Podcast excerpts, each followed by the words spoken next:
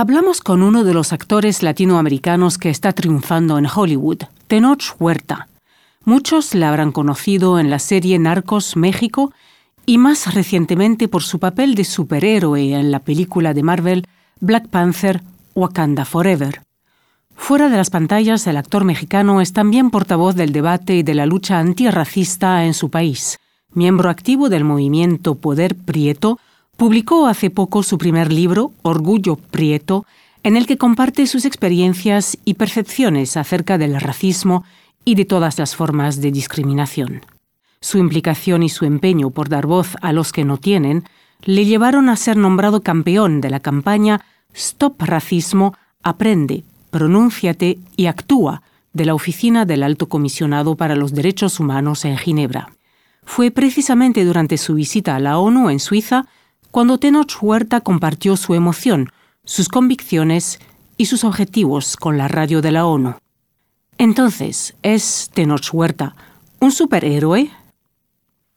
Tenoch Huerta, bienvenido. Cuéntenos cuál es su recorrido de vida como persona, artista premiado y ahora activista de los derechos humanos. Son demasiados títulos. Lo de activista, no sé, siento que es una palabra que me queda demasiado grande. Yo Simplemente estoy utilizando mis espacios de visibilidad para hablar de un tema que me parece sumamente importante y que afecta muchísimo a mucha gente. Siempre he tratado de hablar de las cosas que me parecen importantes porque de donde yo vengo, que es la clase media baja, la clase obrera, no hay oportunidades para hablar de nada. Los micrófonos están cerrados. Entonces de pronto se me abrieron los micrófonos y dije, bueno, toda la vida buscamos tener la oportunidad de decir algo. Y entonces, gracias a que me volví actor, empezó a haber este constante micrófonos y cámaras. Y entonces simplemente tomé el espacio, hablé de lo que siempre quise hablar. ¿Sufrió discriminación en su piel? ¿Cuándo tomó conciencia de ser diferente o que le trataban quizás con poca consideración? Pues primero creo que el proceso fue simultáneo entre darme cuenta que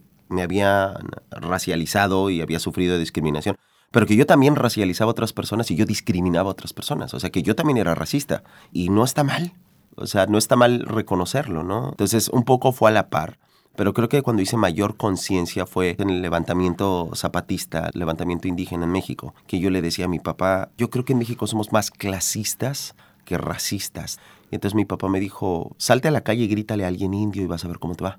¿Por qué usar la palabra indio es despectivo? Me decía mi padre, ¿no? Entonces fue cuando entendí.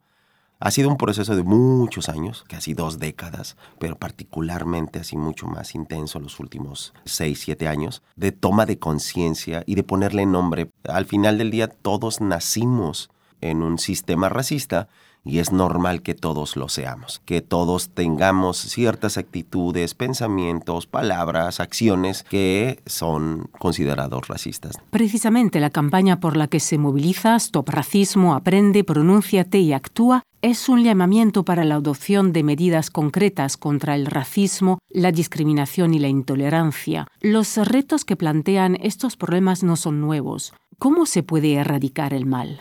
Primero, examen de conciencia y después empezar a cambiarlas poco a poco. Eso en individual. En lo colectivo, pues hay que asociarse con más personas, hay que formar redes, hay que formar comunidad, hay que llevar la información a todo mundo, a todos lados. Segundo, que las representaciones en los medios de comunicación cambien, se transformen, para que las personas dejemos de ser estigmatizadas solamente por nuestro color de piel.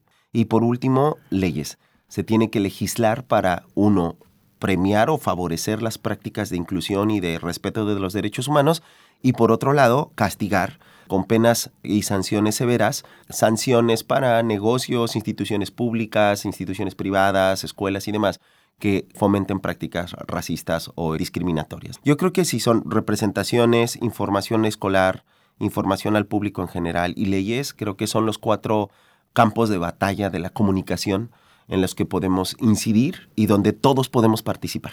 Así que ve la educación como un arma eficaz para luchar contra el racismo y todas las formas de discriminación. Los que son abierta y hasta orgullosamente racistas no los van a cambiar. No perdamos el tiempo por el momento con ellos. Sigamos nosotros educando a las nuevas generaciones y dejar que los chamaquillos tengan sus propias ideas y generen sus propias reflexiones y se van a dar cuenta que son sumamente interesantes y además yo tengo una fe profunda en las nuevas generaciones una fe muy profunda. Lleva casi 20 años en el cine. El cine mexicano se ha desarrollado muchísimo, es uno de los líderes en Sudamérica. Usted habrá visto muchos cambios en las últimas tres décadas como espectador y como actor. La televisión y el cine mexicano es 80% blanco, casi el 90% de los personajes son blancos, a pesar de que el 80% de la población es morena. Lo que se produce allá está lejos de la diversidad, muy lejos de la diversidad.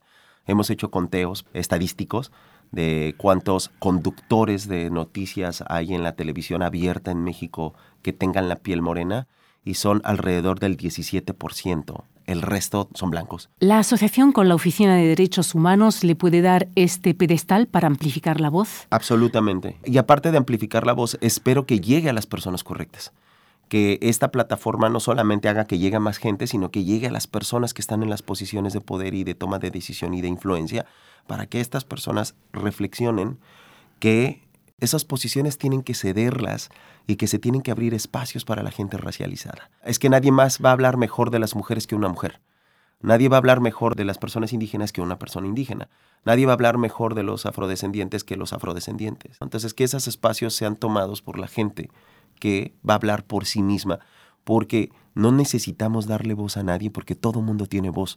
Lo que necesitamos es darles los micrófonos. Y para terminar, ¿qué mensaje tiene para las niñas y los niños que se siguen sintiendo subrepresentados o desvalorizados en el mundo público, laboral, artístico? Se los digo en primera persona. Nunca hubo nada malo en ustedes, bebés.